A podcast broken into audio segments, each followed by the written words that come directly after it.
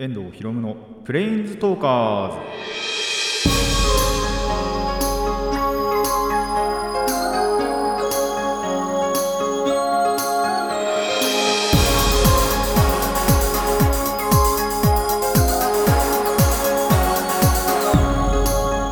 ラジオの前の皆さんこんにちは。遠藤ひろむのプレインズトーカーズパーソナリティの遠藤ひろむです。この番組はマジック・ザ・ギャザリングのプレインズウォーカーたちがさまざまな世界へ旅できるがごとくさまざまな話をしようという番組です。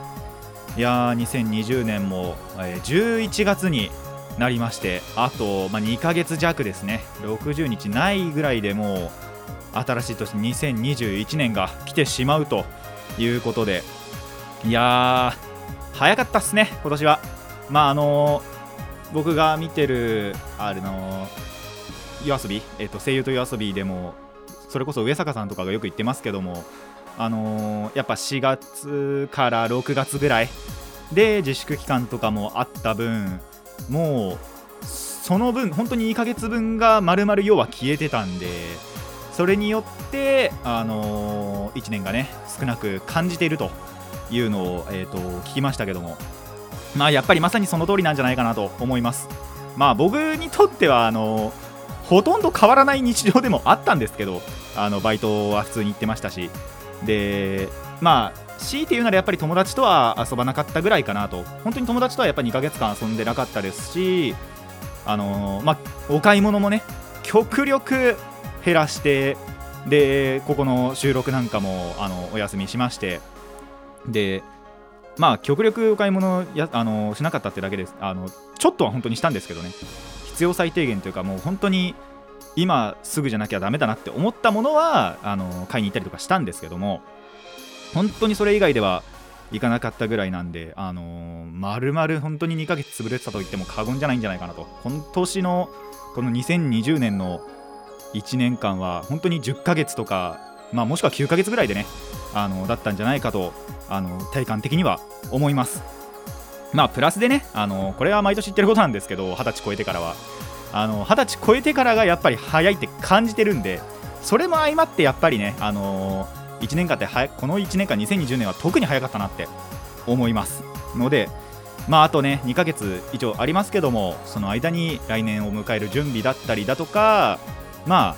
今年なんだろうできなかったことの整理だとかっていうことは、えー、と済ましているといいんじゃないかなと思います。僕はどうかな？特にねえかな。まあ来年の準備ぐらいはねしなきゃとは思いますけどもあのそれぞれ各自あのそういった準備をできるようにしてください。それではラジオ始めていきましょう。遠藤ひろむのプレインズトーカーズ。今回もレッツプレインズトーク遠藤ひろむの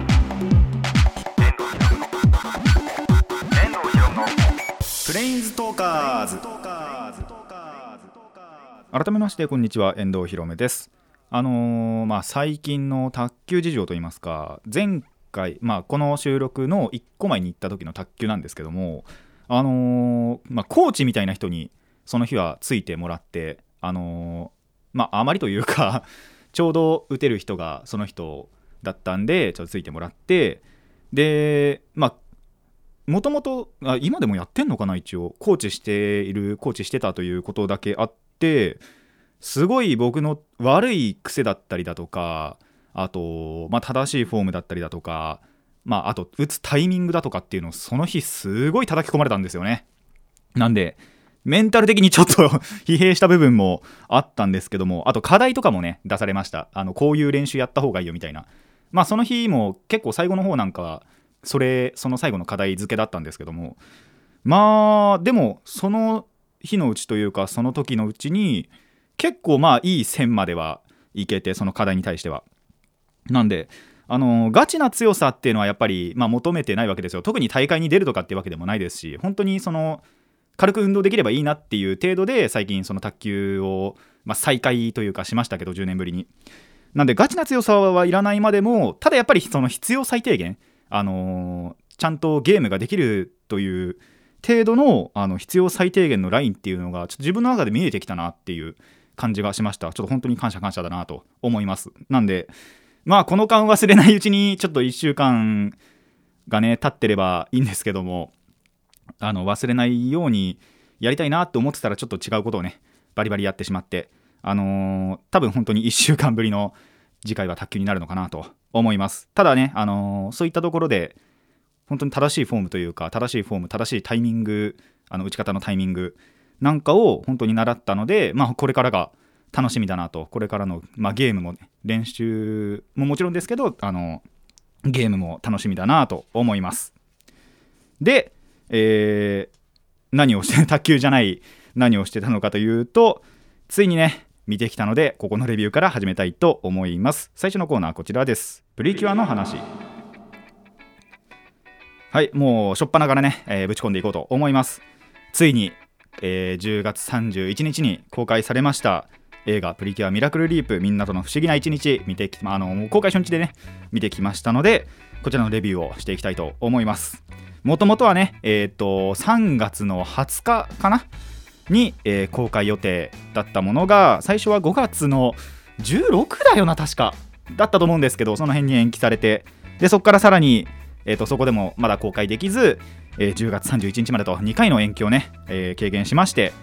本当にあの 待ちに待った待ちくたびれた作品だったんですけどしかしですね実際見てみると本当にその待った回のある作品だったなと思いました。もうこれ見たことによってねあの映画の内容的にもそうなんですけど僕らの時間も動き出したなっていう未来に進めたなっていう感じのするそんな作品だったなと思います。映画の概要としましては、えーヒーリングとプリキュア今の2020年のプリキュアですね。と、えー2019年スターティンクルプリキュアそして2018年のハグッとプリキュアの3世代による、えーオールスター映画で。で題名にはミラクルリープって言って、まあ、タイムリープを、えー象徴とさせる名前なんですけどもリープというよりはどっちかっていうとループものって感じがする作品だったなって感じました。これはちょっとタイトルの、まあ、ミスじゃないと思うんですけどもあの語呂の良さでねミラクルリープと言ってるんじゃないかと思うんですけども、まあ、リープというよりはループですね。ちょっとこれにかっついて語るとあの時間食っちゃうんでまああのエンディングで話そうかなと思うんですけど。えーとまあそんな時間を巻き戻していくぐるぐるするしちゃうっていう物語ですね。まあある日その妖精のラビリンと,、えー、とペギタンとニャトランがミラクルンっていう、まあ、妖精精霊ですね。精霊と出会うわけですよ。でそのミラクルンを狙う悪者も現れまして。であのまあそのループものと言ったんですけどなん98回目での多分のループぐらいでまあ本当にそれまでぐるぐるぐるぐるどんどんしてたわけですよ。オープニングの間とかでも。でえー、とやっと時間が巻き戻されてるっていうことに気づかされるんですよね。でえー、となぜそのループが起きたのか。そしてあのーどういう解決をするのか。そういったところを楽しんでいただける、あのー楽しんでいただけたらいいなという作品になっております。でまあ見どころといいますか、あのどういったところを見てほしいかっていうと、まあ、やっぱねあの先輩からの助言この今回のハグッとプリキュアとスタートインクルプリキュア、まあ、前回前々回かのプリキュアたちの、まあ、助言でまあ主にスタプリですねてかキュアスターですねヒカルちゃんからの助言でどうやってそのヒーリングとプリキュアヒープリ組が成長していくのか。まあこれはこの春のまあもともと春の映画なんで春のオールスター映画のまあで定番かなといったところなんですけどまあこの時のヒカルちゃんがすっげえ可愛いんですわ。あの今回の映画そう僕あの基本的にキュアミルキーララちゃん推しですけどもヒカルちゃんのが可愛かったなって思いました。いやヒカルちゃんも好きなんですよ。もちろん。であのそんなヒカルちゃんの方がね結構活躍をしてあのすごい先輩のちゃんと威厳というかそういうのも持ってでちゃんとヒープリの成長の手助けをしたっていうのがねすごい良かったなと思います。でプラスやっぱりそのオールスター特有の掛け合いですね。特に良かったなって思ったのがそのまあヒープリちゃんと本編でもあのキュアグレースのえっ、とのどかちゃんってふわーっていうあの口癖があるんですけどそれを聞いたスタープリのフワが呼んだフワっつってかけあの掛け合ってるのがすごいやっぱり良かったりだとか。あとそのそれこそヒカルちゃんと出会った後とかあとハグッドの野々花ちゃんと会った後、えっとのどかとラビリンがそのそれぞれの、えー口癖を真似するっていうシーンなんかもあこれはやっぱりオールスター特有だなってキラヤバーとあとメチョックっていうのをそれぞれね真似してたのもすごい良かったなと思います。であとはですねこれは結構面白かったなって思っ面白いっていうかあのよくやったなやってくれたなって思ったのがあの長く見てる人向けのファンサービス？あのーそれこそこの3世代だけじゃない他の世代のプリキュアのネタもちょっと使ってたんですよね。えっと僕が感知したのは一応3つの世代だったんですけど妹に聞いたところどうやらもう1つの世代があって合計4つの世代のプリキュアの要素まあちょっとした本当にちょっとした要素なんですけどその要素が盛り込まれていると。まあこれは本当になんだろうなこのプリキュアシリーズというのをね長く見てもらってていれば、えー、分かることらしいのでえーと、そんな人に朗報です。今回の映画、そういった要素が、まあ、ちらっとですけど出てくるので、あのまあ、最近見なくなったななんていう人は、ぜひね、映画館に足を運んで見ていただきたいなと思います。で、えーと、あとはそうですね、これは、まあ、映画が終わってから、まあ、なんならこれあの、映画が始まる、公開する前の日ぐらいにはもうすでに公表されてはいたんですけども、なんと、えーと、来年の、まあ、春の映画が、まあ、要はそのヒープリの単独の映画になるわけなんですけどもそのヒープリの映画単独の映画に、えー、ゲストというかなんならもう本当に共闘するという意味で、えー、イエスプリキュア555の、えー、まあメンバーとしては6人いるんですけども5と言いつつ555の、えー、6人がゲスト出演すると、まあ、6人だけじゃないんですよね多分。555組の、まあ、何人かがえー、出るということで。これまたなんでこの世代にしたんだろうっていう疑問はちょっと残ったりはするんですけども。ただその過去作のねプリキュアを大々的にちゃんとあの出演させるということで。でもちろんそのキャストさんも当時のままのキャストさんを使ってであのー、次回の映画をやるというのがあのすごいびっくりしたなと思います。ちょっとこれについてはあの次のコーナーで深く切りあの踏み込んでお話ししようと思うので、えーと、次のコーナーもお楽しみに。えーとでまあもちろんっていうかこれはですね僕がもう絶対やろうって思ってたことなんですけど映画見た後にグッズを買いました。ちゃんとね。あのー、結構グッズ買うのなんて久しぶりかな。それこそスタプリの映画の時でさえグッズ買った記憶なかったんで確か。なんであのー魔法プリの時以来だと思うんですけど、あのー、グッズをね、買いました。もちろんスタプリのなんですけど、スタプリと、あと、あれですね、えっ、ー、と、まあ、映画のその独自のものの、えっ、と、キーアイテムの あ、あのグッズも買ったんですけど、そう、意外なものがね、ちょっとキーアイテムになったりするんで、それもまたその、シリーズのね、前前作以前のシリーズのあのアイテムがまさか今回出てくる。しかもそれがキーアイテムになるっていうことでそれのグッズも購入いたしました。ので、えーとまあ、合計3つほどですね。グッズは買って、えー、その部分でも映画を楽しんだという感じですね。あのー、ストーリーの面あんまり話さなかったんですけどストーリーもですね結構子供に優しい温かいストーリーだったなと思って感動するってわけじゃないんですよ。なんもう純粋に本当に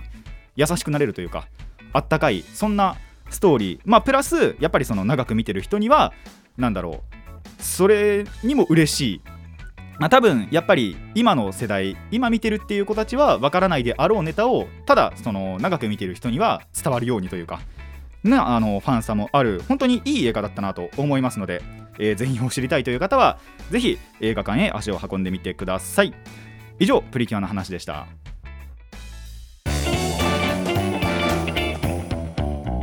遠藤ひろむのプレインズトーカーズ。続いてはこちらです。東映の話。はいあのー、東映の話ということでですねあの僕がまあ仮面ライダーやこのプリキュアでお世話になってる、えー、東映さんのお話なんですけどあのー、この東映さんがですね最近新たな顧客を獲得しようとしてるんじゃないかってちょっと思ってるんですよね。なんでその、まあ、要因といいますかあの一つ一つえー、お話できればと思うんですけど、まあ、それこそ、えー、一つ前のコーナーで言った、えー、プリキュアではその2007年に公開され公開っていうかあの放送していた、えー、プリキュア555を次の、まあ、春の映画に出演させると。で、えー、仮面ライダーの話をするんですけどこれ仮面ライダーでは、えー、2013年に、えー、放送されていた仮面ライダーガイムに新たなエピソードが追加されると。いうことで、えっと、その外務外伝が、えっと、新しい話が出ると。えっと、グリドン VS ブラーボーだったと思うんですけど、えー、外伝作品としては5年ぶり。まあ、ただその、外務の放送が終わってからは、要はだから6年ぶりかな ?14 年に放送が終わってるんで。に、えー、と新しいエピソードが出ると、まあ、これに関しては、えー、とバンダイバンプレか。バンダイプレミアムから、えー、と CSM えー、とコンプリートセレクションモデル、えー、と戦国ドライバーっていうあのおもちゃ用のデラックスのベルトじゃなくて本当にその撮影とかで使ってるのと遜色のないあのベルト。大人本当に大人向けのベルトのその外務のベルトが出るっていうことで多分それと連動させると思うんですけどまあそういうのもあって、えー、と5年ぶりのね新作エピソードも出ると。でそれに先駆けてですねその外伝今回作られる外伝の主要キャラクターである、えー、とお二人、えー、とそのグリドンの人とあとブラーボの人が、えーなんと仮面ライダーセイバーに本当に客演あのモブとしてだったとは思うんですけどあの扱い的には。で、えー、と出演するとだから変身とかはせず本人役みたいな感じで、えー、と出演をしてたんですね。でプラスちょっとここからは僕あんまり分かんない話なんですけどもあのレンジャーの方でもそういうことが起きてまして、えー、と2007年に放送されていた「激レンジャー」からのゲストがその本当に当時の役しかも当時のキャストで、え2人出演されていたと。でその激レンジャーでなんだろう出ていた組織スクラッチ社っていうのがどうやらあるらしいんですけどその会社がまあえっと、激レンジャーをサポートしていたと。あの裏でね。そのスクラッチ社っていう名前そのものは、えっと、そのキラメイジャー今やってるキラメイジャーの初めのうちから出てたらしいんですよ。それがまあ関連があったのかどうかはあのーまあ、別もその場では別問題だったんですけど今回その本当に当時の役当時のキャストさんが出たっていうことで全く同じ組織ということがまあ10ん？だから13年ぶりですね。になんと判明したということで、あの話題をね呼んだんですね。あプラスですねあとそうかセイバーの方でも確かえっとえゴーバスターズだったかな？のブルーがその今今いるブレイブん？ブレイズか。カメラダブレイズの師匠として出ているみたいなそういったこともあって結構その過去作からあのー今の新作に何だろうゲスト出演したりだとかまあ一緒に戦ったりだとかっていうことがあの最近の東映作品によくあると。でなんで、あのそこからまあ導き出された本当に憶測ではあるんですけどもその時見てて、まあ、今は見なくなっちゃったよっていう、まあ、新しい顧客層というよりは過去の顧客層ですね。を呼び戻そうとしてるんじゃないかなって思うんですよ。本当にあくまで推測なんですけどもあのーまあでも悪いことじゃないじゃないですか。いいことだなって。普通にポジティブに捉えてあのー新しくね顧客を獲得しようとしてるのはいいことなのかなと思います。まあそれこそあのー今回のねプリキュアの映画でもその過去作からの本当に少しだけですけど要素があったりっていうのもあったのであの東映さんはそういうところの層を今狙って、まあ、狙ってるのか分かんないですけど本当にいるのかなっていうのは、えーなんとなく感じるところだなと思います。まああとそれこそプリキュアはね次の映画の宣伝をするのにあの映画でね使ってるじゃないですか。ってことはですよその 映画をまあ見に一つ見に行ってそこで宣伝して例えばそこにあのーまあその時の時代のを見ていたっていう人がいればああの時見てたあのキャラが出るんだじゃあこっちも見てみようかってなるじゃないですか。なんで、あのーいいことなのかなと。それがあの集客につながるんじゃないかなと。思います。まあ今皆さんあの映画に行く機会絶対増えてるじゃないですか「鬼滅の刃で」そこだけじゃなくやはりそこにプラスしてあのー過去作に連動した新作も、えー見ていただけたらなと思います。まあそれによってねやっぱりその経済効果とかも上がっていくと思うので今はね本当に「鬼滅の刃」がもう独占してますけどもほぼほぼ。ただそれにプラスしてあのさらにねもう一個見ることによってあのさらにぐんと上がると思うので気になる作品あのまあやっぱ前見ててただ今見なくなっちゃったなっていう作品がふとねこう出てきた時にはその新作というのも、えー一緒に見ていただけたらなと思います。まあそのためには多分その今の作品も見なきゃいけないなって思うかもしれないんですけど本当になんだろうな。ただ見るただ見るっていうかその事前情報なしで見るっていうのもまたいいものなのかなと思いますので、えー気になった方はぜひいろいろ調べてみてあのーまあ、本放送なのか映画なのかっていうのは結構それぞれバラバラだったりはするんですけども、えー確認していただけたらなと思います。以上東映の話でした。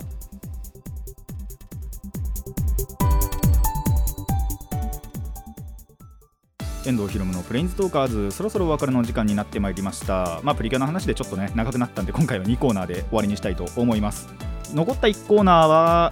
時間があれば次回を話そうかなとも思うんですがまあ次回には次回のねお話もあると思うんでもしかしたらこのまま話さないかもしれない